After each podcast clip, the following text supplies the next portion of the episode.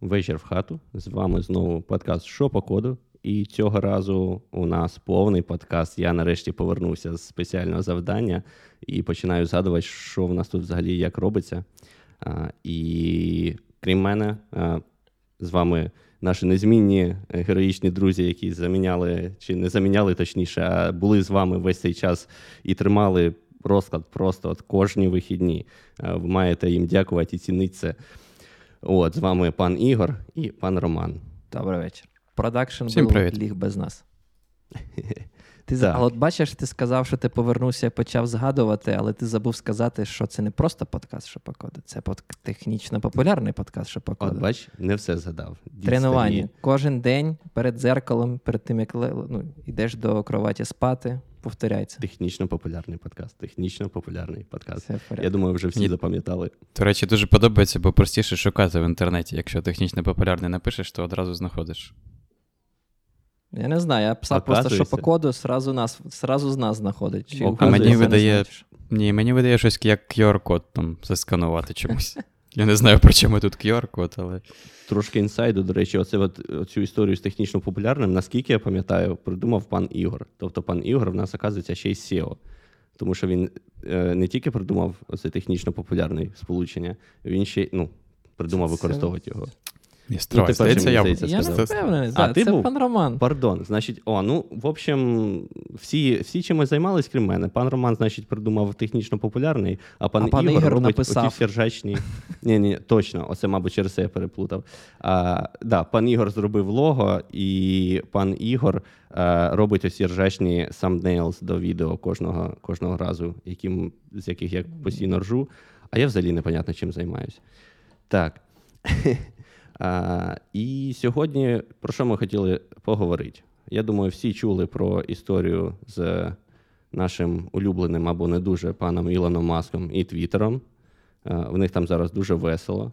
Після того, як пан Ілон Маск його купив, вже ходять жарти про те, що оскільки там ледь не пів компанії звільнили, обов'язково десь звільнили знаєш, от ту саму людину, яка через е, там, technical debt, legacy і там нестачу, е, нестачу якогось не знаю, організації, дисципліни е, руками вичищала десь якийсь важливий сервер періодично.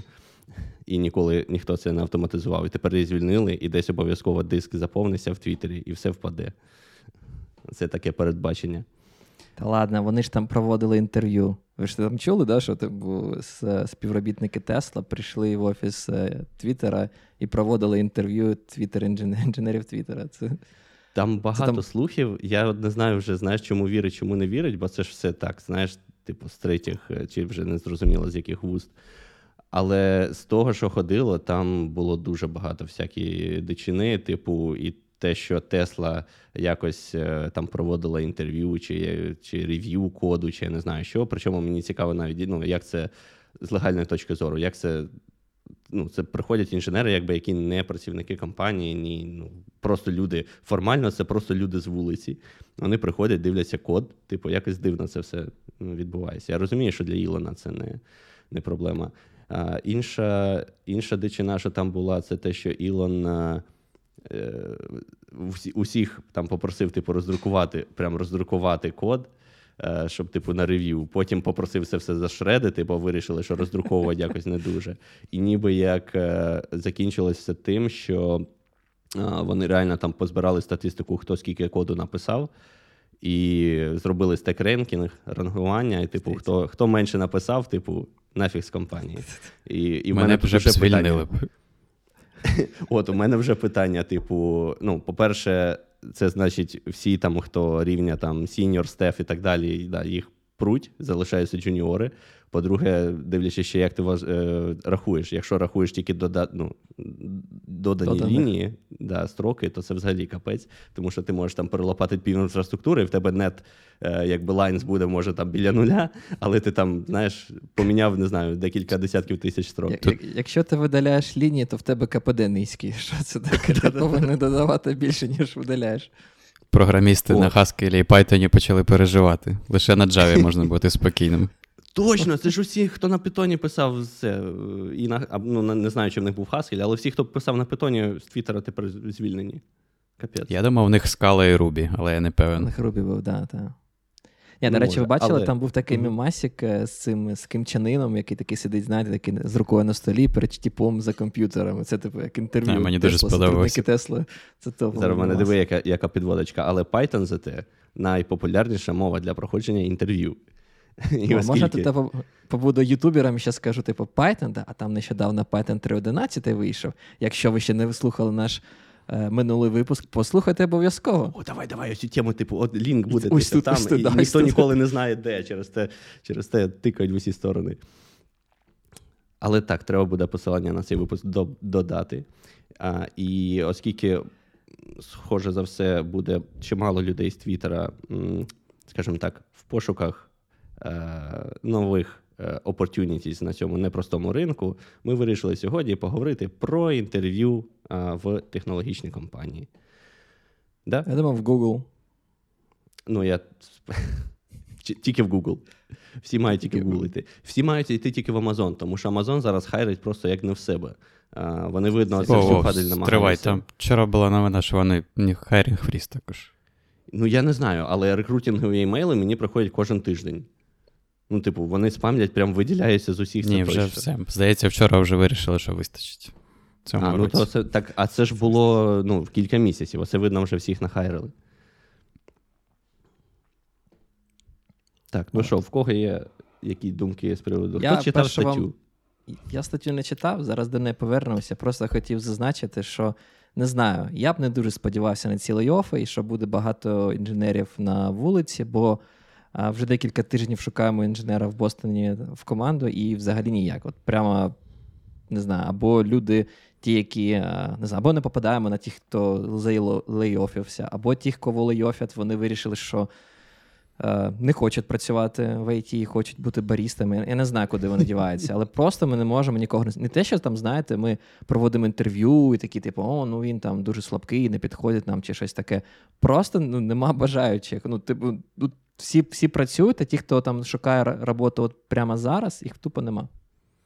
Мені здається, це знаєш, буде. Ну, оця статистика, що там дуже багато інженерів зараз, типу, на ринку, і оце все. Навіть в Україні. Мені здається, трошки така роздута статистика, бо це як у нас було раніше з адвокатами і юристами. Знаєш, типу, юристів формально на папері дуже багато, тих, хто типу, закінчив, закінчив університет. А знайти хорошого, попробуй знайди. А, і ну, тут може в, в якійсь мірі так само, тому що дуже багато е, ми до, до випуску говорили, да, що зараз там вже є бізнес, прям е, будується навколо цих всяких it школ е, причому навіть приватні, де там один чувак просто навчився писати алгоритми і вирішив школу сам зробити з цього. І через те, що є купа таких різних шкіл, буткемпів і так далі, і так далі. е, Люди їх проходять і, типу, потрапляють якби на ринок. Вони тепер шукають роботу. І, ну, і таких людей дуже дуже дуже багато. Так, але ну очевидно, що і хтось із них стане, типу, хорошим програмістом, але через якийсь час, і не всі. А, а на папері, типу, дуже багато пропозицій. Тому ну, воно так трошки викривлено виходить. Через те, що індустрія перегріта, ем, статистика трошки не така, як звичайно була. Да? Зазвичай було як: хто з університету випустився, той шукає роботу. А воно зараз не так, бо, типу, е, програмування в нас стає комодіті, і через те програмуванням за- займаються всі, і не обов'язково ті, хто там університети позакінчували. Та, та, так. є така штука. Насправді, е, по Україні, наприклад, да, я дивився на таку, о, мені здається, джин, да, який в нас е, для хайрінгу використовують для пошуку роботи. От е, вони публікують е, аналітику час від часу. І там була аналітика, якщо подивитись, у нас дуже багато там е, кандидатів, їх набагато більше, ніж спрос, більше, ніж пропозицій на ринку. От, але якщо подивитися саме по рівням, е, ну, там, по рокам досвіду, то можна побачити, що у цих типу більшість цих кандидатів там дуже великий відсоток, там, мабуть, більше 80%. Це по факту люди або з дуже маленьким досвідом, там до одного року, або там взагалі без досвіду.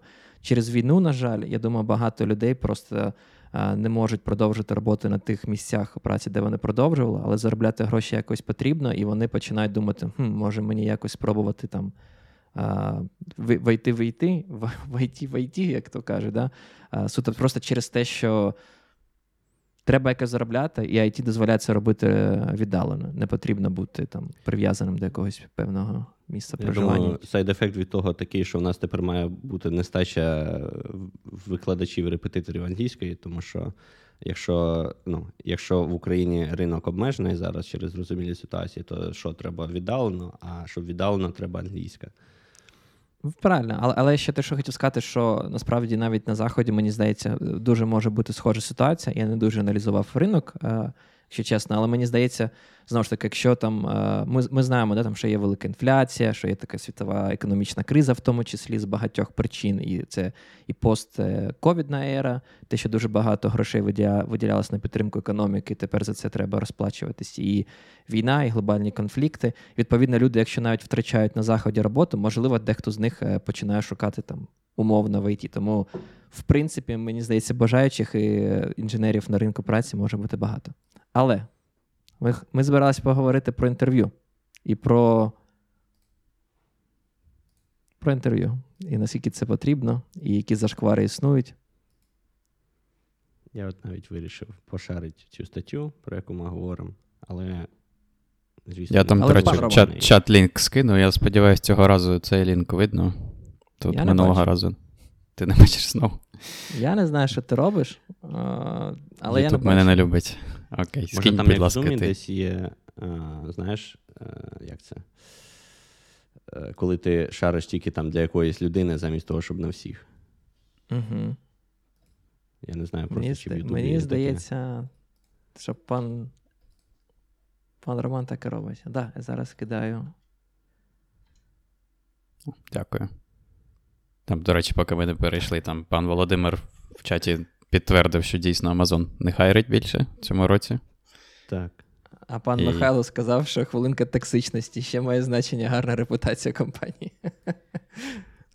Слухай, репутація, до речі, може дуже швидко дуже швидко змінюватись. Як це ми бачимо, наприклад, на на прикладі мети і ще однієї компанії, якої, яку я не назву. Але... Та я розум... я просто розумію, про що пан Михайло каже, про е, так сказати, зашкварну рекупацію в компанії, на яку зараз працюю. Там останні декілька років були ну, доволі я тебе вирішив такі... напалити, але окей. Та ні, я не знаю. Мені здається, це публічна інформація. В інтернеті повна інформація. Я не кажу сам, що саме там трапилося, я не буду це розповідати е, в етері, але я думаю, що ті, хто кому буде цікаво, вони можуть це доволі таки легко знайти. Але чорний ну, піар також піар, тому не переживайте. Все виправиться. Окей, так. Можливо. Тоді про статтю. Да? Вчора натрапив на цю статтю, вона вже не нова. А, До речі, я рекомендую блог цього автора. Я так розумію, його зовуть Ілай Бендерський. До речі, до речі, от я зараз тільки подивився на іконку, а він у мене, я його фоловлю. Я просто не не дійшов до цієї статті, конкретно в його блозі, там, але він у мене в Inoreader і додавлений. Я його розфоловив якийсь час назад, бо щось він дуже багато букв пише, я вже стільки не читаю. Так, да, він дуже активний. Але в нього там багато статей про Go, про Rust, про так, функціональні мови програмування. А, До речі, може, ми там якось ще про про ну, патерни ну, поговоримо ну, ще раз. Ну і потім як можна не читати блог людини з прізвищем Бендерський? Ладно, переконав, піду, підпишусь знову. О, бач. Так. От, і так, він написав цю статтю ще в березні, так? А, Вже да, цього року, в березні. От, І стаття про те, що він намагається захистити підхід до співбесід, на яких вам пропонують якесь завдання, де треба написати якусь програму для вирішення якоїсь там видуманої проблеми. От. І мені дуже подобається, як він починає з цієї історії всі, може, може, не всі знають. А якщо ви користуєтеся Mac, так, то на вашому Mac, скоріш за все, ви користуєтеся штукою, яка називається Homebrew. Як то, типу, такий менеджер пакетів, якого не існує в самій операційній системі, але який окремо був створений. Давай будемо називати його фіговий менеджер пакетів. Ну, так. ми не будемо казати, який він саме, але так чи інакше, це єдиний популярний менеджер пакетів, який існує, і, скоріш за все, там 90% Якщо ви розробник і використовуєте Mac, скоріш за все, він у вас є. От, І історія про те, як е, оригінальний автор цього Homebrew ходив на інтерв'ю в Google, але провалив співбесіду, бо його попросили інвертувати двійкове дерево пошуку, і він не зміг цього зробити. От. Ну і мораль, мабуть, така, що він настільки там, ну, так чи інакше крутий, да, бо написав таку штуку, яка дуже популярна. Зміг там, не знаю, сам якось не знаю, яка у нього, яка у нього там освіта, але так чи інакше він написав о, штуку, яка дуже популярна на Маку. так, І от, і він не зміг пройти інтерв'ю, його не взяли, і він розчарувався в процесі інтерв'ю в Google так, і інші компанії. про це потім да, написав, що от ви мене не взяли, ви лошари. От. Ну і питання питання у тому, да, чи праві такі компанії, як Google, Meta, Amazon і там інші, що вони використовують оці от завдання, да, які не мають там жодного відношення до вашої роботи. І ви там вирішуєте на інтерв'ю якісь пазли, а, і в залежності від того, там, да, чи знаєте ви якісь алгоритми чи структури даних, ви або проходите ці інтерв'ю, або не проходите, і, можливо, таким чином Google і інші просто кандидатів, які потенційно дуже круті програмісти, вони відсіюють. От. Тобто, що ви думаєте, хлопці? Чи вам подобається така практика таких інтерв'ю, чи ні?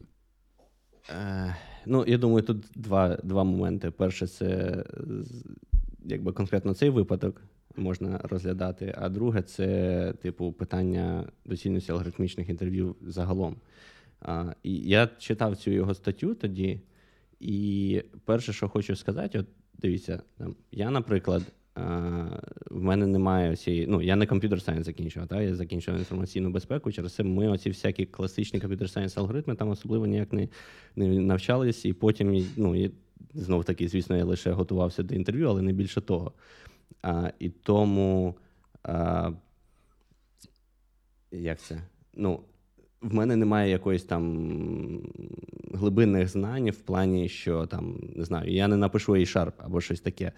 Але, тим не менше, якщо ти програмуєш, ну, хоч якось програмуєш, то є, якби я розділяю ці алгоритми, знаєш, на два типи є щось, до чого ти можеш просто прийти логічним мисленням, і є щось, де без якихось додаткових там знань фундаментальних ти там просто так не не, не прийдеш. Тобто ти там сортировку, е, сортування цим, як воно українською, пузирком, бульбашкою, де якось дивно звучить. От звичайне класичне сортування, ну ти придумаєш сам по собі інтуїтивно. Бульбашка це не класичне сортування.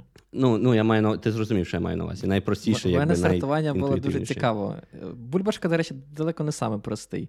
Мені здається, простий, до якого я сам дійшов. Я його назвав сортування методом Кальницького, але потім через декілька років я виявив, як виявилось, це сортування uh, selection sort. Е, метод пана Ігра.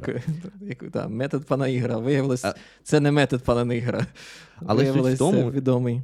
Суть в тому, що коли я читав ту статтю і подивився, що від нього вимагалося, інверсувати типу бінарне дерево. Uh, і враховуючи, що на інтерв'ю тобі розказують, що значить інверсувати. Ну, якщо чесно, ну, якщо я вирішив, то я думаю, всі мають вирішити. Ну, тобто, мені це не здалося там чимось суперскладним. Це там не червоно-чорне дерево намагає його там заставили реалізовувати. Тому мені трошки здивувало, що він, ну. Мені здається, якщо людина трошки посидить і подумає над такою задачею, вона зможе е, її вирішити без спеціальної підготовки до алгоритмів. Ну, якщо вона просто якесь віддалене уявлення має, що таке бінарне дерево. І бінарне дерево це ну не те, щоб суперскладна конструкція, мені здається. Да, я О, я тобто... абсолютно погоджуюсь, бо в мене саме такі думки. А, Це, ну, тобто. Це не перевірка на знання структур даних чи на знання якихось алгоритмів. Це просто можна сказати перевірка, наскільки ти вмієш алгоритмічно мислити. Якщо ти не можеш інвертувати бінарне дерево, то значить у тебе є проблеми. Алгоритмічно, логічно. Ну, я просто коли Можливо, приймаю... ти логічно і знаєш. Можливо, коли... логічно ти розумієш, що тобі потрібно оп-хоп інвертувати, поміняти там наш е, показчик і таке інше. Але питання в тому, чи зможеш ти ось ці дії записати е, у вигляді алгоритму, що там зроби те, потім там не знаю, рекурсивно виклич, викличе себе там чи щось таке. Ну можливо. От У якщо... мене просто sorry, що прибив, я просто в мене, е, ну, коли говорять мислить алгоритмічно, в мене чомусь е, ну, міцна асоціація з тим, що тобі тоді тобі треба от, е, якби тримати в голові те, що там от є складність, да, там це там O від N там, чи ще якось, і тобі, от якби Ні, ти це, відштовхуючись від всього, маєш. Це computer science, це це окремі фундаментальні штуки, типу про ну, добре. там running там complexity. Ні, основна ідея в тому, що це алгоритмічна штука, щоб ти міг е, порядок якихось дій, які тобі е, в повсякденному житті програміста потрібно робити так чи інакше записувати у вигляді кода, щоб ти міг це зробити. Бо ну, тобі, ну це, це це, базова штука. І як ти правильно сказав, я теж хотів навести приклад з червоно-чорними деревами. Да, Це те, що от червоно-чорні дерева просто сходу написати може бути складно. Якщо ти не займаєшся постійно там з цими структурами даних і не пам'ятаєш да, там, е, деталі, нюанси імплементації цих структур даних, то це буде складно. Ну, Я б, наприклад, би зафейлив би таке інтерв'ю. Хоча, якщо б мені сказали, що червоне дерево працює там ось так і так, скоріш за все, я зміг би це зімплементувати. Бо тут е, ідея більше, знаєте, як Е, кусочок алгоритму. Тобто, якщо в мене на папері буде написано хоп, для того, щоб типу, балансування дерева там виконувалось, треба дивитись на такі е, умови, і у випадку таких умов там робити там такі такі дії. Відповідно, якщо б ці е, дії були вирішені на папері е, під час інтерв'ю, скоріш за все, я зміг би це е, зробити під час інтерв'ю без проблем. Тут була б більше проблема, щоб чи буду я пам'ятати всі нюанси е, імплементації всіх цих структур даних. Скажу чесно, ні. Тобто я намагаюся запам'ятовувати, навіщо потрібні структури даних, як вони працюють ідейно, які проблеми вони вирішують, і е, коли я можу захотіти їх використовувати, але це точно не деталі імплементації. Це я такий прак- я ж... практичний підхід. Якщо ти так знаєш, що у тій мові програмування, якою ти якою ти користуєшся, що там підтримується так, у стандартній бібліотеці, і там знаєш характеристики по використанню пам'яті, наприклад, і по швидкості виконання, то ти і інтерфейс там кожної структури даних, то ти просто можеш вирішувати інші проблеми, так, і ти можеш вирішувати їх там найефективнішим способом, бо ти знаєш, що в тебе є на вибір, і ти можеш зробити якийсь, е, типу, осознаний вибір, так? Але якщо ти цього не знаєш взагалі і не знаєш якихось там фундаментальних структур даних, то мені здається, дуже важко буде в реальному житті. Тому так, я я згоден, що це так, інтерв'ю такого роду не має бути перевіркою якихось спеціалізованих знань. Але мені подобається. Так, але мені подобається ідея, що принаймні якісь дуже найпоширеніші структури даних, чи там базові структури даних, типу там а, там зв'язний список, та, там, чи масив, чи динамічний масив, щоб ти розумів, що таке існує, як їм користуватися, і хоча б знав там, параметри, які там по швидкості, наприклад, виконання да, таких алгоритмів. І взагалі, я не знаю, як вам, але мені дуже подобається ідея, коли під час інтерв'ю ви заставляєте вашого потенційного програміста так писати код. Бо якщо не писати код, а розмовляти з людьми, то дуже важко на їх словах зрозуміти взагалі, що вони з собою уявляють, і чи можуть вони працювати, чи будуть вони успішними у вас. Бо є такі люди, які дуже багато розмовляють і можуть дуже класно про себе розказувати. І навіть, знаєте, навіть не те, щоб просто розказувати, а навіть вони можуть знати багато цікавих речей. Типу там вони можуть знати про а, той, як вона, STM, Software Transactional Memory, про транзакційну пам'ять там, чи ще щось, чи про якісь там круті алгоритми. І ви можете з ними проговорити, да, і дійсно в них є такі знання. А, І в мене був такий досвід, до речі, неприємний, коли людина просто дуже класно пройшла такого роду інтерв'ю, і потім їй дуже було складно працювати в нашій команді. І тому, не знаю, тому я я схиляюсь до того, що дуже дуже класно, якщо є якась так, завдання не на якісь конкретні знання, да, а завдання, де людина може показати, як як ви вже обидва сказали, своє алгоритмічне мислення і просто а, якусь схильність до вирішення проблем, да, і те, що вони можуть знаходити вихід, навіть якщо вони повністю не знають, як це вирішити, але вони можуть знайти цей шлях, може з якимось підказками, але у них є є стабільна база, і у них є цей найголовніше, мабуть, способність до вирішення проблем. Буде нецікаво, якщо ми будемо всі про одне те саме. Давайте я прийму іншу сторону точку.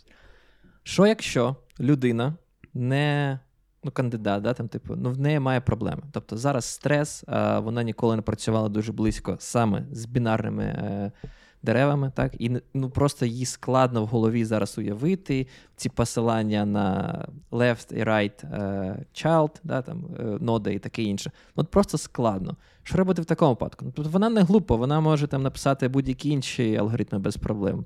Uh, але просто саме з деревами в неї є проблема. От Ніколи не працювала, і в голові складно тримати розуміння, як це, як навігуватись по цьому дереву, як шукати речі по цьому дереву. Що робити в такому випадку?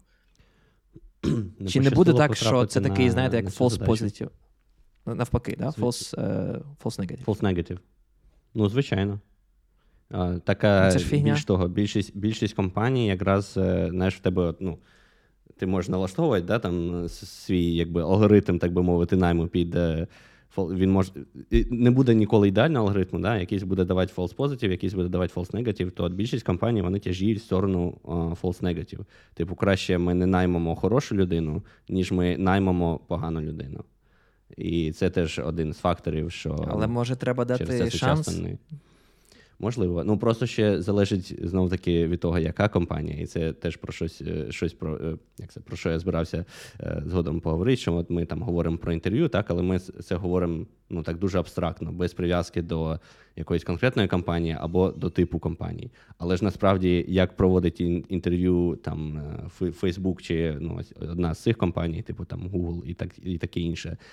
І як проводять інтерв'ю там компанія на 20 людей, так, мабуть, є сенс, щоб у них по-різному проводились інтерв'ю. А, і те, що, наприклад, може собі дозволити той е, рівень false, е, false negative, який може дозволити собі велика компанія, типу там Amazon чи хтось, куди багато бажаючих, куди люди пруть просто табунами, і їм треба якось відсортовувати. Да? Він може бути зовсім інший від того, який е, рівень false negative може дозволити собі маленька компанія, які треба наняти хоча б двох інженерів, і вони їх півроку шукають. Знаєш? А Чого І- туди всі пруть? Великі компанії, ну, не знаю, бо популярно, бо, бо цікаво, бо це на слуху. Ну, типу, Я, собі так розумієш. уявляю, якийсь інженер, та зараз мене заклюють, а такий інженер такий. Хочу піти в Фейсбук і бути причасним до всіх цих зашкварів по типу Кембридж аналітики. ні, ну, це, типу, чим відоміша компанія, тим більше людей, які хочуть туди піти, просто бо більше про неї знають. Мені так здається. А, але Я думав, що це все гроші, ні? Ти думаєш, е, Не знаю, мені здається, залежить, окей, залежить від регіону, але як мінімум в долині, е, в Кремнієвій долині, е, стартап, якому навалили інвестиції, він може е, компенсацію видавати не гірше. Ну як, вона буде по-іншому трохи структурована, але е, там в тебе ж зрозуміло не буде акцій. Але в випадку Фейсбуку це, мабуть, і добре. Е, ну, вірніше, як не буде акцій. Не буде акцій тих, мабуть, зараз не будемо вдаватися в там в нюанси RSU і ось все. Не буде таких, що тобі дуже просто продати, скажімо так. Да? В тебе будуть опціони. Це трошки інше. Ем, але ну, там, як мінімум, базову зарплату вони можуть навалити е, теж нормально, якщо не більше, ніж е, в великій компанії. Мені здається, в середньому навіть більше, тому що знову таки, бо велика компанія виїжджає на е, RSU, на акціях, а маленькі компанії пропонують чимось іншим, так би мовити. Ем, Тому... Але повертаючись до теми до інтерв'ю. Давайте більше про інтерв'ю. А що цей Ілай взагалі пише в статті? Що він погоджується, що це бо треба, треба вміти інвертувати дерево. Він каже про те, що це може не найкращий спосіб робити інтерв'ю, але він не знає кращого, пере, той, перефразовуючи Черчилля. От, і там, да, polite чувак такий. «Ну, Це може бути і не кращий, але і кращого складно знайти. Треба А я Просто- не мені здається, мені здається, я знаю кращий. А ну. Е, Кращий Давай. спосіб це суміш, суміш того, як е, прийнято проводити інтерв'ю, там, наприклад, в Україні і там, ну, таких країнах, і того, як прийнято проводити в великих компаніях там в долині. Бо в долині це в основному лише алгоритми, ну ще трошки систем дизайн, але, типу, основне алгоритми. І, типу, трапляються випадки, коли люди із-за того, що зараз пішов такий каргокульт навколо цього, із-за того, що є ось всякі школи, підготовки, літкоди і таке інше.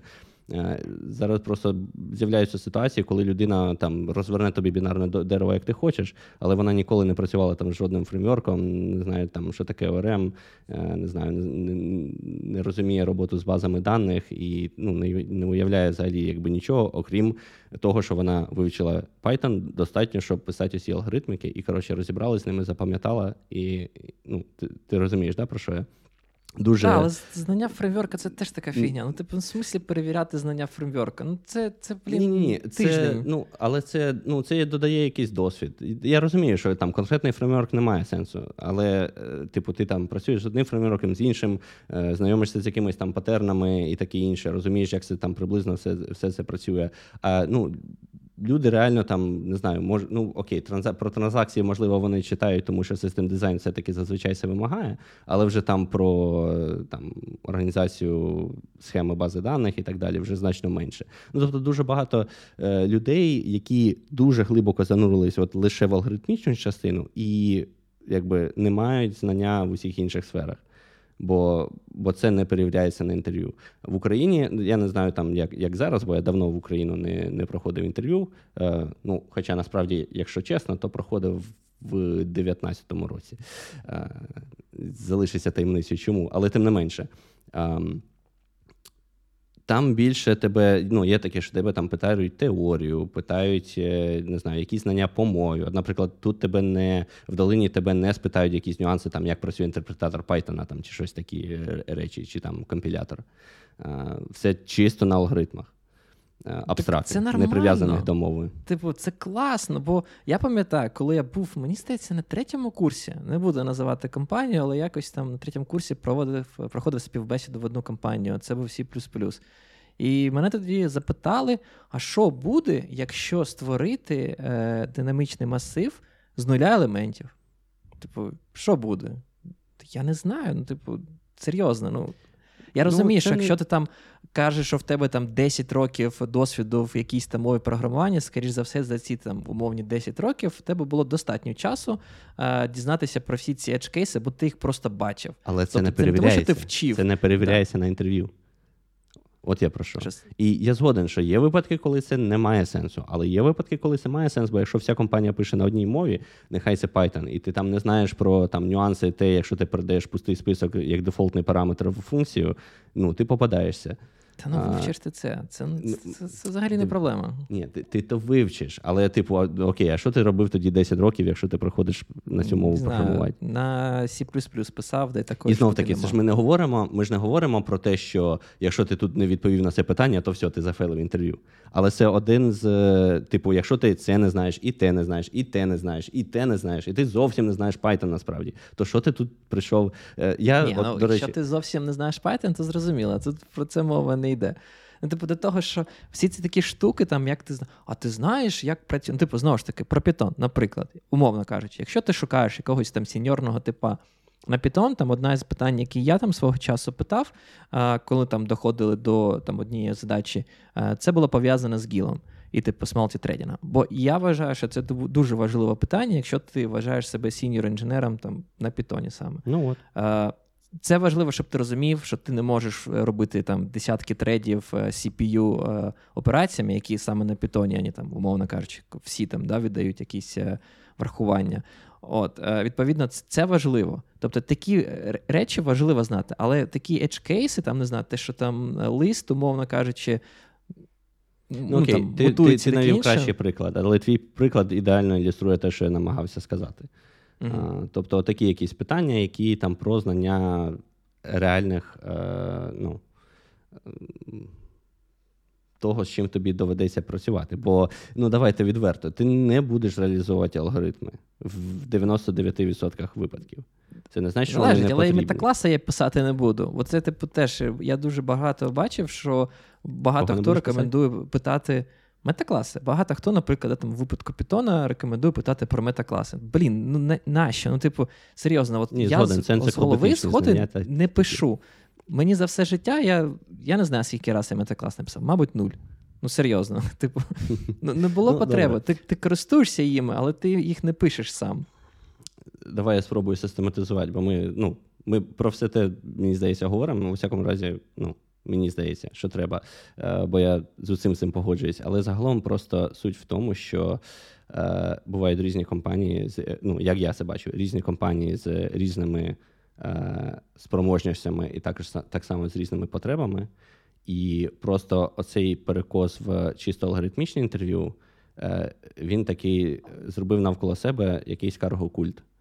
Так, Тому що е, багато компаній інших теж почали це робити. І у випадку там Гугла, можливо, це має сенс, навіть якщо це е, дає е, високий рейт е, false, е, false negatives, тому що це велика компанія, яка проводить е, там дослідження, статистику і так далі. Вони якби оптимізують під себе, і вони визначили, що там е, ми готові миритися з таким false negative, і це дає власне з інтерв'ю. Ти маєш отримати якийсь сигнал про про кандидата, про людину, типу, що вона вміє. І вони для себе емпірично просто з'ясували, що оце для них дає найкращий сигнал подобається це, не подобається, добре це для там, для кандидата чи ні. Це це добре для них. Вони для себе так визначили. Але це там одна компанія для себе да, на, на своїх наймах. І це зовсім не значить, що якби, метрики, які вони для себе визначили, підходитимуть під всі компанії. Якщо ви там якийсь стартап, швидше за все, вони для вас не підходитимуть, і вам треба буде інший метод. І деякі стартапи дійсно ну, підходять до інтерв'ю по-іншому. Там, Я коли, наприклад, проходив, то там не було таких от якихось складних алгоритмічних інтерв'ю, там були значно приземленіші. Тобі треба працювати з реальною базою даних. Там, коротше, я задав, як е, як працювати там з якимось там фреймворком на на, на Python. І да, і от ти якби пишеш, в тебе є доступ до до документації, ти можеш погуглити. Ну, Це такий більш як per програмінг. Uh, і mm-hmm. це дуже добре, наприклад, перевіряє там те, як ти реально ну, в реальності пишеш код воно не дуже перевіряє твої алгоритмічні знання, не дуже перевіряє якісь там глибокі теоретичні знання, але от. Ну. Але скажу чесно, давайте так. Я б хотів би а, трішечки перевести і поцікавитись да, там, розмову в руслі а, інтерв'ю в Гуглі. От, а, Мені здається, в 2015 році я проходив там співбесіду на SRE позицію в Цюріхі. Та, Я прийшов в як вони називаються, онлайн-інтерв'ю, там було їх три, і потім поїхав е, в онсайт. От, І що мені там сподобалось, і там що не сподобалось, і деякі речі. Да, там, В принципі, мені сподобалось, що, по-перше, інтерв'ю було декілька, а, і вони були плюс-мінус по 45 хвилин. Я я вважаю персонально, що це оптимальний формат. Мені дуже не подобається, коли там може інтерв'ю затягуватись на не знаю, на дві години, навіть півтори години, коли в тебе декілька інтерв'юерів одночасно, тому вони кажуть, приходять там умовних е, два тіпа і починають тебе.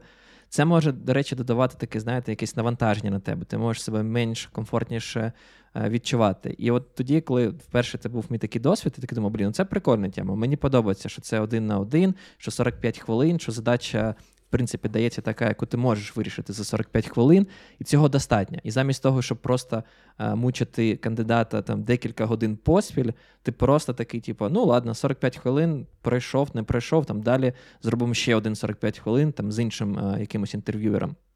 Це дозволяє, до речі, зробити ще таку штуку, що в тебе не буде. А, Такого, що одна людина вирішує, чи брати кандидата, чи не брати кандидата.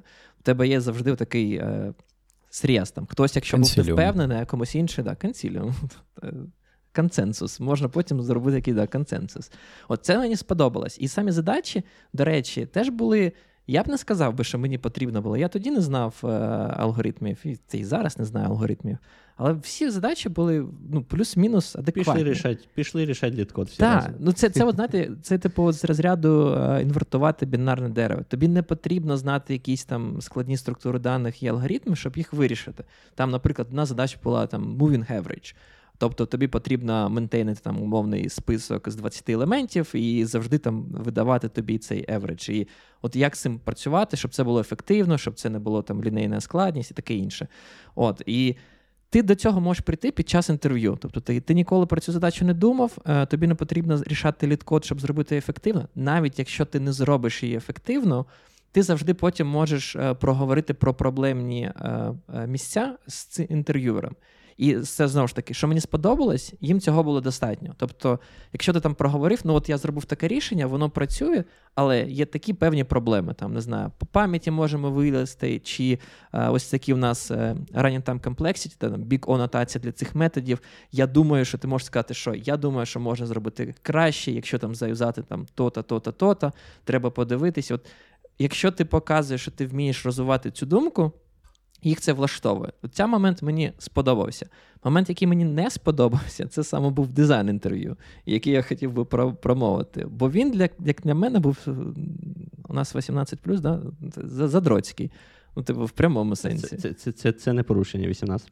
Це не 18? Задроцький був дизайн інтерв'ю. Відповідно, що від мене хотіли, це не просто там побудувати якусь е, систему, яка може витримувати там мільярд е, користувачів, а ще сказати, там, а скільки нам потрібно залізо купити на, для, для, для цієї системи. Тобто мені кажуть. Просто візьми і скажи, скільки потрібно жорстких дисків, скільки потрібно пам'яті, скільки потрібно CPU е, і таке інше. І ось тут я просто взагалі випав.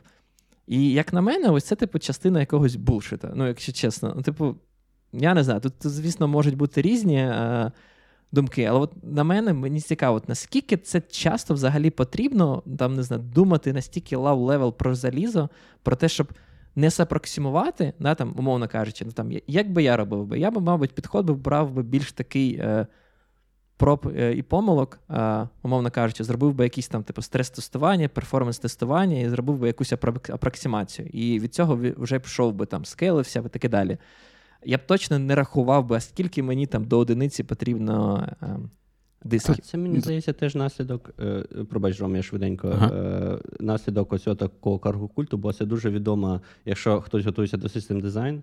По-любому попадали на ось цю табличку, скільки забирає доступ до пам'яті там до кешу процесора, до пам'яті оперативної, до диску. І багато хто от каже, оце прям треба запам'ятовувати. Я вважаю, це абсолютний ідіотизм.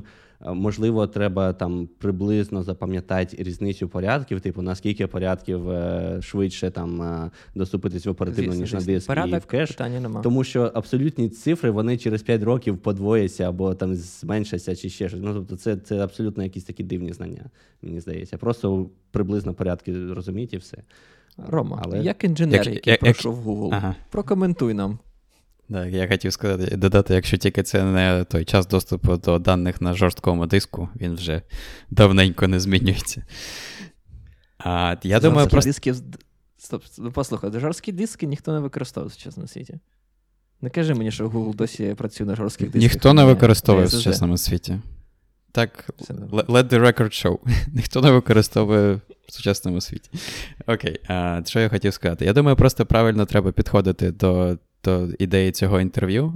Це, типу, ніхто не хоче, не, вимагає від тебе точності твого аналізу. Тут ідея така, просто що сама ідея цього аналізу, щоб ти знав, як його робити. І якщо ти там зможеш довести, що у військовий час число пів дорівнює трьом, то це це нормально. Тобто, якщо ти хочеш, то ти не пам'ятаєш ці конкретні значення, так а просто знаєш, що вони що вони існують і які саме операції виконуються.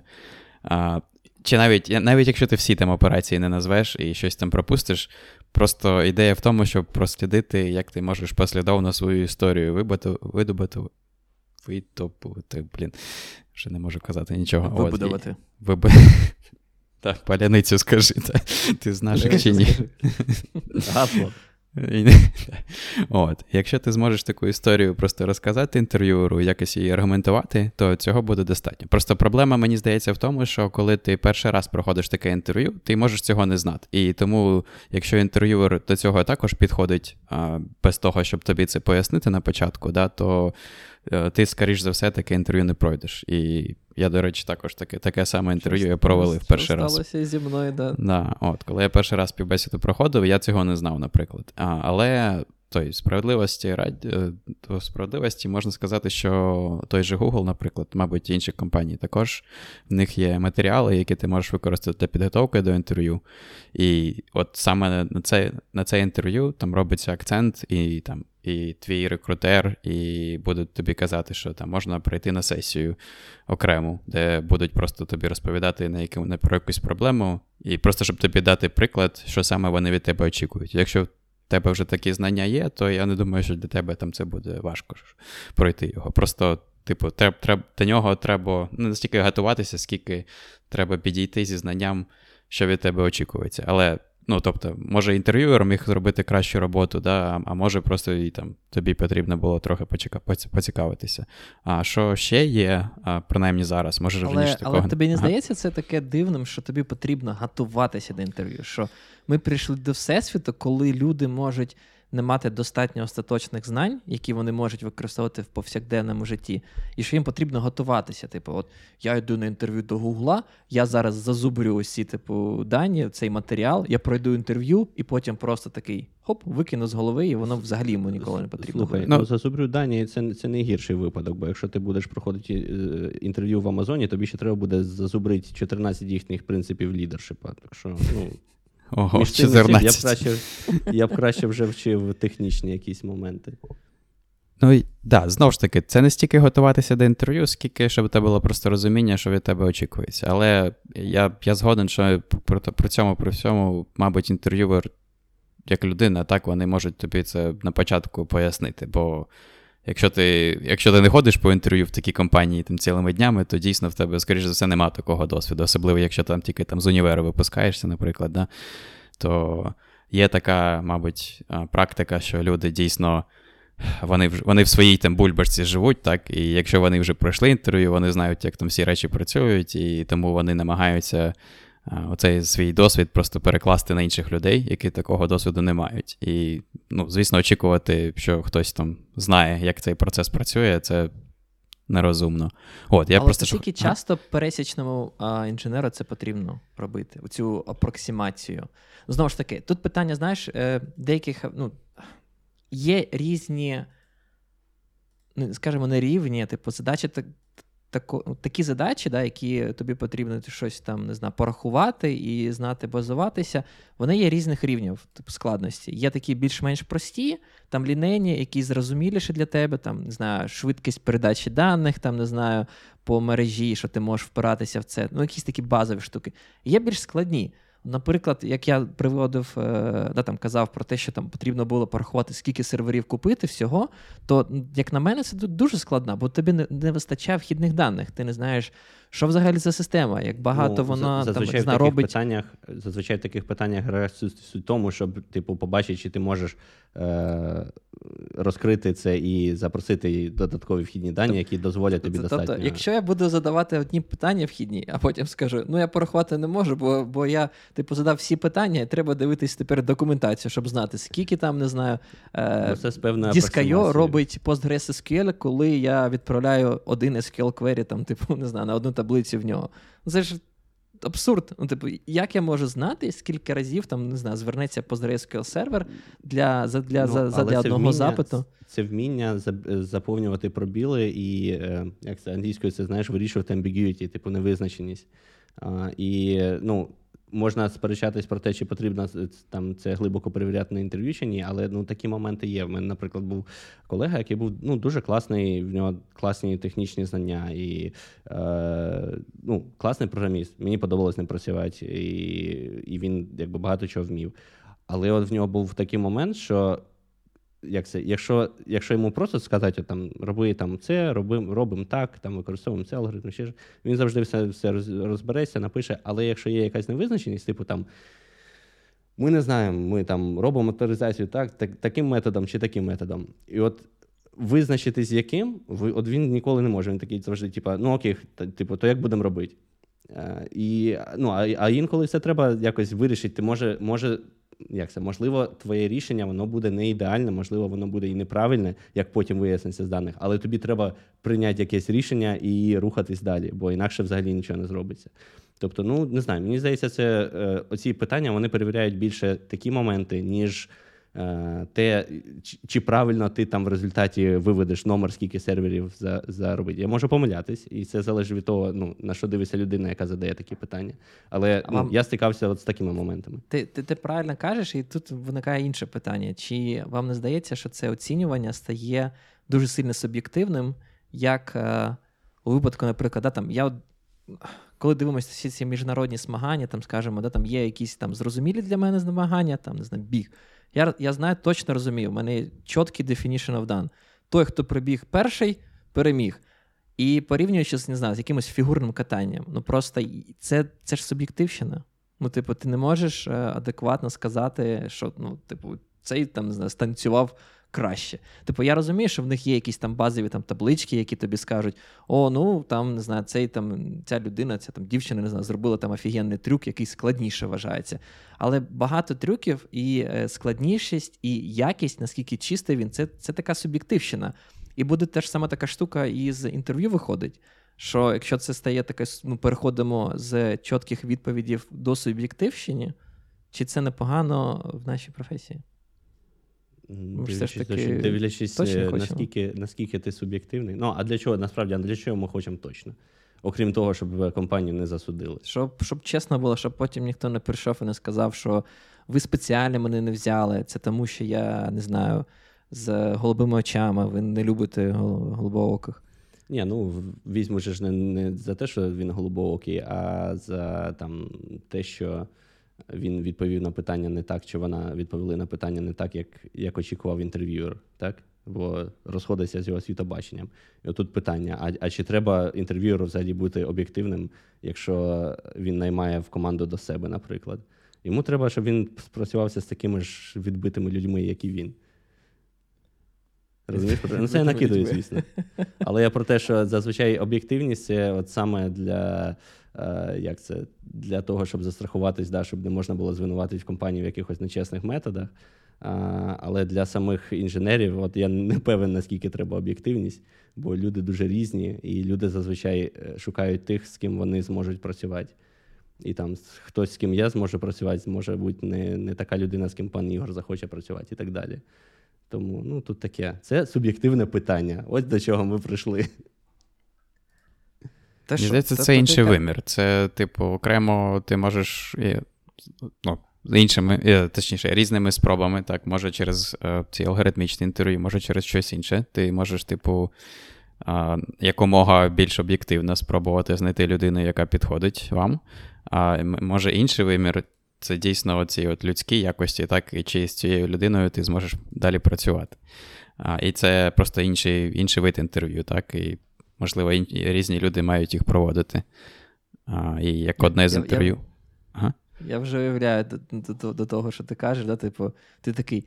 Ні, ну я не зможу з цим людиною працювати. Вона, звісно, молодець, типу, і посортувала, і інвертувала бінарне дерево, але вона не порахувала, скільки жорстких дисків треба купити. Як я з ним буду працювати? А чому я з ним ну... буду розмовляти на кухні під час ланчу? Ні, це про те, ти чи, коли чи проводиш. Коли ти проводиш інтерв'ю, так ти ти бачиш людину, так, і як вона відповідає на твої питання, які питання вона задає. Так. І мені, до речі, мені інша стаття також сподобалася, скину а, того Джоеля з Польський. Це, мабуть, міленіали не знають, хто такий Джоел. Але Джоел був дуже популярним програмістом на початку 2000-х. Не хочу тебе розчаровувати, але міленіали це ми. А далі це вже Gen Z. В смислі, міленіали це ті, хто народився у 2000-х. Так, так, то ми. Так, так, так, так. А покоління G, чи як вона? Y? X? Ладно. Ну, коротше. Нових тип, типів. Millennial, да. середина 90-х, early... А, ну, може. О, ну, правильно. Окей. А, там, коротше, розходяться. Деякі включають там початок 90-х, деякі ні. От, ну той. Ну, коротше, Джоел був популярним програмістом на початку 2000-х, особливо і блогером. І, і Джоел один з засновників uh, Stack Overflow. І там тобто Stack Exchange і інших сайтів. От, І Джоел раніше був таким популярним блогером, у нього багато статей. Одна стаття про як, про те, як він наймає людей. І там він пише, що він а, дві дві речі намагається зрозуміти. Він шукає розумних, і він шукає людей, які вирішують проблеми, можуть вирішити проблеми. Типу, і там є різні методи, як він це оцінює. Але так чи інакше, він каже, що вам потрібні обидві ці якості. А, І ще, ще коли він оцінює а, і ту іншу, він дивиться на то, на те, наскільки люди а, це passionate українською. Типу, як, наскільки, якщо ти, наприклад, задаєш їм питання про те, чим вони займаються, так? І коли вони починають розповідати, ти просто по тому, як вони розповідають, ти можеш побачити їх відношення до роботи, і чи там. Чи будуть вони у захваті так від е, і зацікавлені у роботі, там, де, яку ти їм пропонуєш. І це також дуже важливо. Бо, о, до речі, я швидко, якщо ви якщо ви нічого одразу не відповіли, я одразу розкажу швидку байку, чому мені подобаються ці кодін інтерв'ю. Бо якось я проводив співбесіду на роль програміста, і в нас там було якесь завдання, то також не дуже складне. Я вже не пам'ятаю, що саме я питав, але в нас були, типу, була база питань, з них можна було обрати. І я брав таке питання, і щось ми там писали-писали. Він був не най, ну, найкращим, але не найгіршим програмістом. Я в цілому я схилявся до того, що сказати, що маю е, давайте наймати. Але у кінці питання, яке яке він мені поставив, змінило мою думку, бо питання, яке він мені поставив, він сказав: А що, мені потрібно буде код писати? І це це, це було інтерв'ю на позицію програміста. Тобто він знав, куди він йде. І так, після того я просто поставив палець вниз, і так ми його не найняли. Не не, не спитав у нього про всяк випадок ще чий Крим. Ти просто знаєш, одне з таких питань, те, що типу, зразу там все може обрізати. Так. А що, до речі, що ви думаєте, ми знаєш, що ще не проговорили? Оці, коротше, теми з е, видачею домашнього завдання в якості інтерв'ю. О, да, до речі, Я там- ставлюсь негативно, до речі. Я вважаю, що це бред, бо а, знову ж таки, якщо ти хочеш когось, ну, типу, надурити, да, умовно кажучи, то ти надуриш. Якщо тобі дали, дали домашнє завдання, ти знайдеш е, рішення в інтернеті, Stack Overflow, GitHub, Copilot. Друга запросиш, да, друга запросиш, який за Друга запросиш, да. Ну, це просто дуже, дуже легко так, дуже легко надурити. Хоча Типу, це не перевірка. ти потім, Типу- ти потім по ньому питаєш, і мені здається, якщо прям за, за тебе написали, то це все рівно ти зможеш зрозуміти. Але ну да. Я ну, я просто не розумію, навіщо. Якщо ти потім питаєш, то витрачаєш на це час, чому не провести сразу повноцінне інтерв'ю, де ти зможеш попросити, щоб перед тобою написали якісь, е, не знаю, бінарне Ну, дерево тобі- інвертували. і Я тобі розкажу, який плюс. Це насправді тут в основному плюси для кандидата, тому що ти без стресу там вдома собі ввечері це вирішуєш. Тобі не треба брати вихідний, щоб сходити на інтерв'ю. Бо ну, інтерв'ю різні, але там в долині зазвичай інтерв'ю це там весь день. Тобто ти не можеш там якось там паралельно. От, ну, це там 4-5 годин е, займає, плюс ще дорога туди в офіс, наприклад, якщо це не ковід.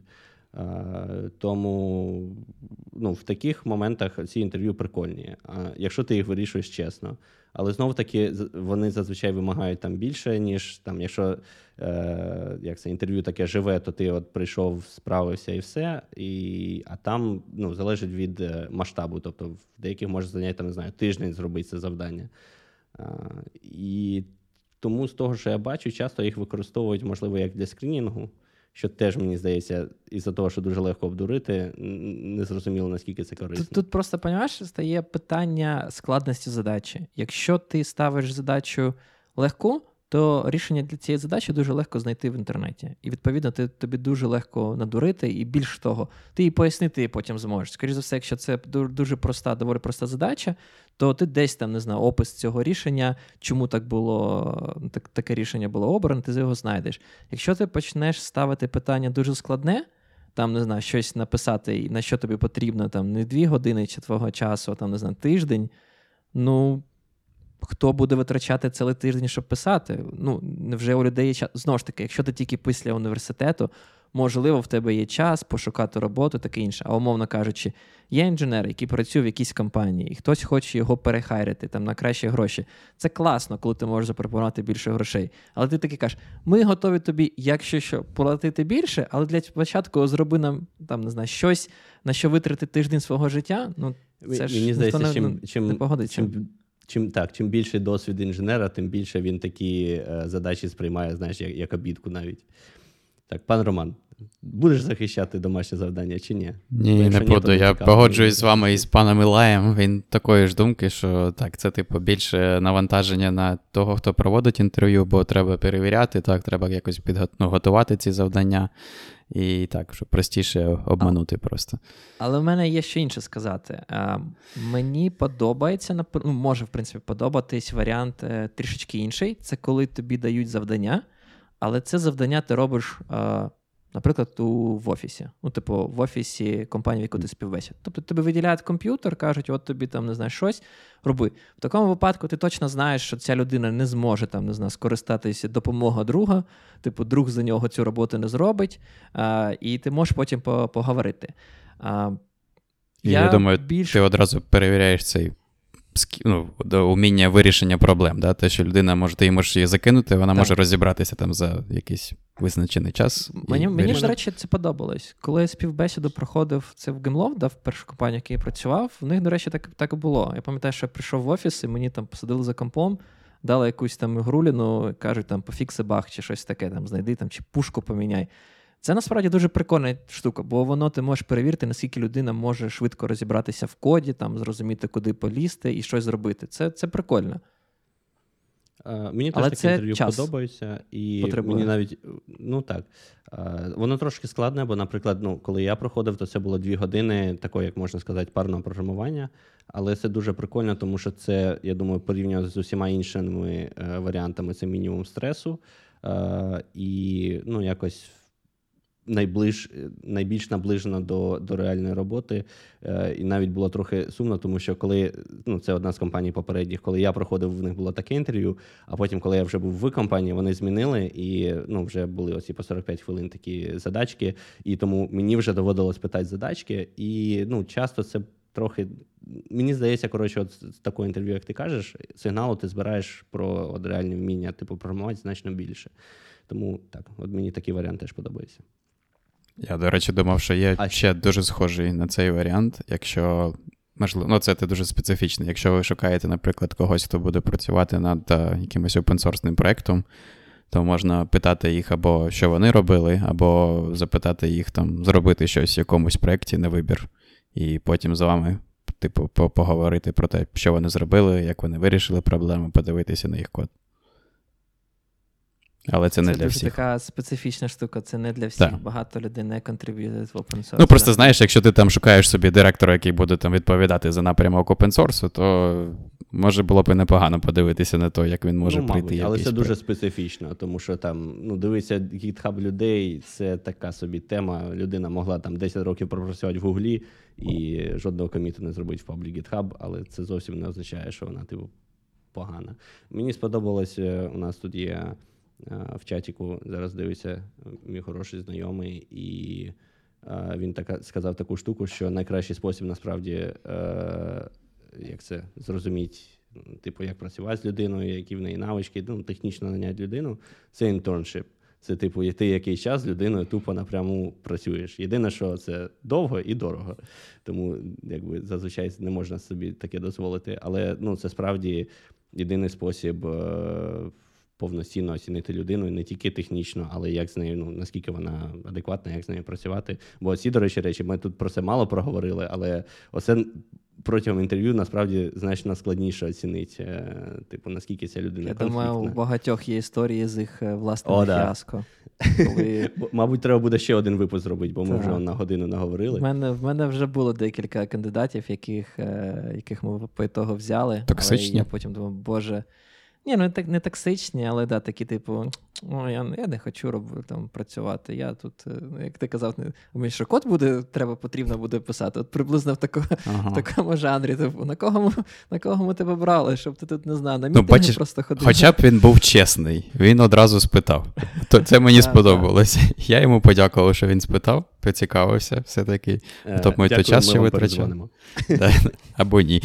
Так, але в мене була інша ситуація, коли були люди, як ну, типу, вони були класні люди, але вони були тими спортивними програмістами, і тому вони дуже класно знали всі ці алгоритми і структури даних і вирішували ці задачки. Але в них була проблема з оцим другим. Типу, вони були розумні, але в них була проблема з е, вирішенням проблем. Блін, проблема з вирішенням проблем. Це тавтологія вийшла в мене, але. Коротше, в них не вистачало, знаєте, таких знань, типу, більш е, широких, коли там стосувалося щось. Я не знаю, там баз, ну там, типу, не просто написати код, який працює з базою даних, так, а там ще запустити там декілька інстансів баз даних, там зібрати кластери, поміряти той, яка буде яка буде там швидкість виконання запитів, наприклад, чи щось таке, чи там зробити, зимулювати те, що у вас там одна нода випадає з кластеру, що буде в такому випадку. От, І у них просто це як якийсь ступор їх вводило, і вони не могли це, цього зробити. Хоча насправді там, типу, там йдеш в документацію якогось там SQL галера, да, там скачуєш ту галеру, запускаєш локально. І... Мені мені здається, це більше е, питання олімпіадників, які ще без досвіду. Типу, вони наберуться досвіду і буде вок. А коли вони наберуться тільки... досвіду, вони перестануть е, робити зміни з назвою K, L, M. А от це не знаю. Андрій, підкажи. а, Так, добре. Е, хай знайомий не ображається. Але Я думаю, що ми можемо якось зробити окремий випуск про спортивне програмування. Давай, Було б от, цікаво от, пан, пан Андрій. Пан Андрій зараз не з нами тут на ефірі, але він нас слухає. Бачиш, приходь. От тобі сказано вже, вже треба. Тому не. У нас прям проблема. Ми людей запрошуємо, всі всі стісняються. Хоча люди дуже круті, дуже круті люди. Ми не крутих не запрошуємо. а, Так. Е, є ще такий момент, е, мені здається, люди, які на такі всякі. Ем, Ром, пам'ятаєш, ми колись з тобою полізли в Google, як він називався? Summer. О, блін, ні. О, якось по-іншому було. Google CodeGem, так? CodeGem. CodeGem, так. Ми полізли в Google CodeGem, вирішили там парочку задачок, а потім, коли побачили, що там деякі рішення вирішують те саме, там не знаю, на кілька порядків швидше, полізли дивитися всі рішення від китайців. Uh, і ну, як це, там магія з пам'яттю і всякими нюансами конкретного компілятора, і і, і тих, такі інші хаки, які вони роблять. Тобто вони досягають е, мети, да? вони вирішують проблему дуже ефективно з точки зору обчислення. Але ну, це зовсім не maintainable код. Тобто, більш інша людина не хочу сказати адекватна, типу, дуже довго буде розбиратися в цьому коді, якщо його взагалі зрозуміє. Просто мені... Тобто є такий переход. Да, переход. Мені здається, це Перед... різні. Різні такі а, навички, так? І просто у там, звичайному житті вам, скоріш за все, менше потрібно такого знання, більше знання, як от Ігор розповідав про те, що вас там кидають якусь кодову базу, і вам там треба розуміти, як з нею розібратися, ну, як там щось змінити, як щось нове додати, просто... так, щоб нічого не відвалилося. Це До просто речі, питання, ти пишеш. Що, sorry, це питання, ти пишеш код для того, щоб його читав хтось інший, чи ні? Олімпіадики mm-hmm. ну, не пишуть, щоб код читав хтось інший. А ну, а в продакшн, там, коли ти працюєш в реальній компанії, то зазвичай якраз основне це люди будуть інтерпретувати твій код.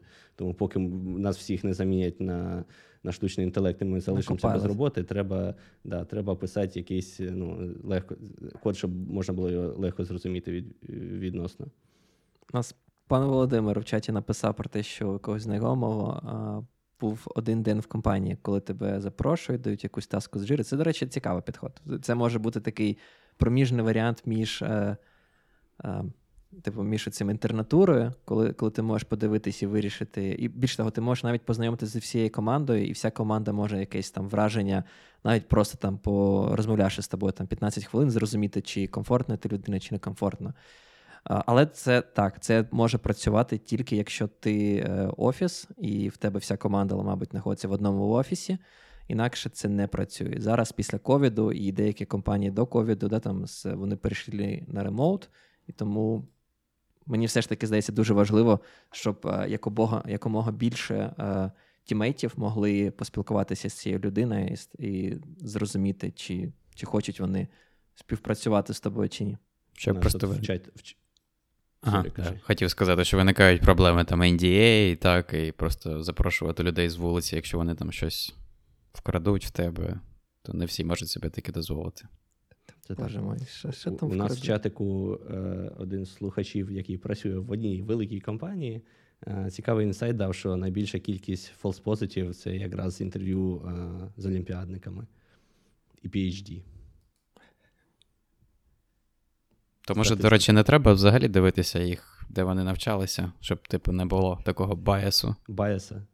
Це, це, до речі, правильна ж тема. Ну, як правильна тема, з моєї точки зору. Я всі інтерв'ю, які проводив, я жодного разу не дивився на резюме кандидатів. Ну, типу, може, там в двох випадках. Е, а ну, я намагаюсь так, що типу, приходжу, і, типу, все, щоб не було якогось такого байзу, що типу, о, чув, чув, чувак, що ти на PHP це, писав це такий, тема. та ти що? Це тема ще точно ще для одного випуску, бо в мене отут двояке двояке враження. З одного боку, так, з іншого боку, залежить. Я точно точно треба дивитись на вакансію, на яку ти наймаєшся. Оце, оце треба дивитись взагалі, ну як це без питань. Ну так, з резюме... це, цим була проблема. Була проблема. Прийшов якось. І мені здається, я почав дивитись резюме після того, як е, там декілька разів, після того був, коли був випадок, що прийшов тіп Е, Я кажу: ну що, готовий? Зараз кодінг інтерв'ю, тебе ж попереджували. Ну так, та, та, попереджувала. Кажу, ну давай, типу. А він такий, а це що, Python? І такий, ну та, у нас Python вакансія, ми шукаємо Python програміста. Я не вмію Python. Ну, Це да. було цікаво. Ну, Але- в мене були. А в мене були кандидати там з Берклі, які там не бачили в- ну, відносно простій задачці, не бачили, що там можна пів теорему півовера використати, і, і все буде добре. Знаєш, тобто, ну не те, щоб якісь там супералгоритмічні е, якісь методи.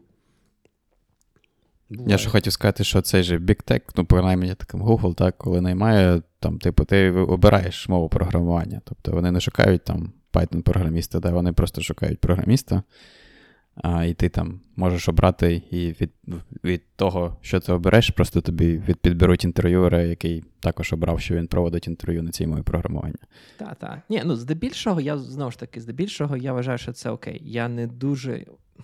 Як ви могли зрозуміти, да, я не дуже поділяю цей погляд, що ти повинен там знати якісь нюанси мови програмування. Якщо ти вмієш програмувати, при бажанні вивчити іншу мову програмування, ти можеш це зробити доволі таки швидко. Знову ж таки, якщо ти не прийшов там з університету, в тебе вже є інженерний досвід, то це, це доволі таки швидко. Я знаю, типу, дуже талановитих свідчерів. А, але інколи да, ти не можеш це дозволити. Інколи ти шукаєш когось на роль, е, і тобі потрібні саме знання в цій мові, бо ти хочеш підсилити, там, скажімо, свою команду, яка знаходиться в якійсь локації, знайшовши для вже існуючих інженерів когось сильного, хто міг би, типу, саме поділитись досвідом, типу. Знаєш, екосистеми і цієї мови програмування. Тобто це залежить від того, кого ви саме шукаєте. Тобто іноді це це важливо. В біктекі це простіше, бо я думаю, там стільки мов програмування існують, щоб завжди можуть е, потім знайти якусь вакансію суто для тебе. Мені просто подобається дати, типу, можливість їм обрати мову, на якій їм більш комфортно, і мені подобається дивитися, як саме вони пишуть, бо ти можеш просто по коду так сказати. Ця людина пише там кожен день, чи вона пише там раз на тиждень, чи раз на місяць. А, і які, прак... Доки, да? да, які, які практики вона використовує, чи там. Це, це просто одразу видно, який досвід в неї з цією мовою, чи, наприклад, він відповідає, тому що в резюме, чи не відповідає взагалі. Ну, одна додача до того, чи може вона вирішувати проблеми, да, там, чи, чи розуміє вона, що взагалі робиться в коді, і, і, і не тільки в Мені коді. здається, ми почали по колу розмовляти. Думаю, це Все, час е, закінчувати. Ми вже да, неприлічно довго тут е, спілкуємось. Неприлічно. 45 хвилин. Що з нами? Нам потрібна людина, таймер, яка буде казати: хлопці, 45 хвилин, це закінчуйте. Підсумовуючи, е, я скажу, що от було б дуже непогано, якби автор Homebrew знав алгоритми вирішення е, конфлікту версій. Тому що да, Homebrew — це боль, але краще нічого нема. Через те маємо те, що маємо. Є Linux. Arch, by the way. Arch Linux, by the way. Блін, ну от зараз починається. Це вже на наступний випуск. Вже про Ну, це те, що ми говорили. У нас вже автошоу. бачиш? Автошоу, да, або ще краще автошоу. Е, пат, е, контент для патреонів. Е, хоч в нас ще й немає патреону. Так, що, будемо закруглятись. Всім дякую, що були з нами. Приходьте в гості, е, донатьте на ЗСУ. Завтра неділя, тому на ЗСУ як на церкву. Крім того, що донатьте на ЗСУ, як це, я думаю, всі знають, що творилося останні декілька тижнів.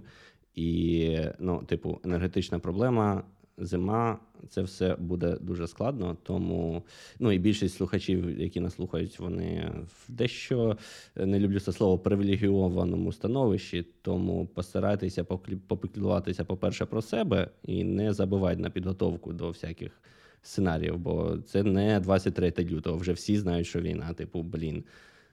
Оці просто ситуації, коли там, знаєш, почалась війна, а люди, на там третій день пишуть: ой, треба сходити в магазинчик, бо їсти нічого. Блін, ви не готувалися, треба готуватись. Кацапи, звісно, уроди, але, але готуватись треба на всякі сценарії самим також. От тому попіклуйтесь про себе, попіклуйтесь про близьких друзів, в кого є якісь не знаю, засоби для освітлення, для а, того, щоб залишатись в теплі. А, тому, тому що зима буде складна, і це всім знадобиться. Тут треба буде згуртовано якось це все вирішувати. Ну і тримайтесь, ми все одно переможемо. Якось так. З вами Хвилинка світу від пана Руслана. Політ освіти. Ну, я оце ж бач, на спецзавданні був, то да, маю, маю це. Пан Ігор, Що пан ти- Роман, всім дякую. А, що? Та додати фінальне, що дякую, що були з нами. Підписуйтесь на цей YouTube, поширюйте це відео, лайки, ставте вподобайки. Не тільки на цьому стрімі, а також на відео, які ми потім завантажимо. Прямо зараз підіть, будь ласка, проставте вподобайки на всі відео, які ми залили. Ось тут. А, ось тут. Чорт, треба буде розібратися, як цю штуку робити в Ютубі. Ні, треба, Тому треба сказати Ігорю ось тут, тому що Ігор внизу на стрімі. Отже, блін. Там можна буде Рома на Ігора. Я- я просто на а Ігора показую. перепрошую. Все добре. Ладно, все. Е, Всім пока. Всім дякую. Дякую. Пока.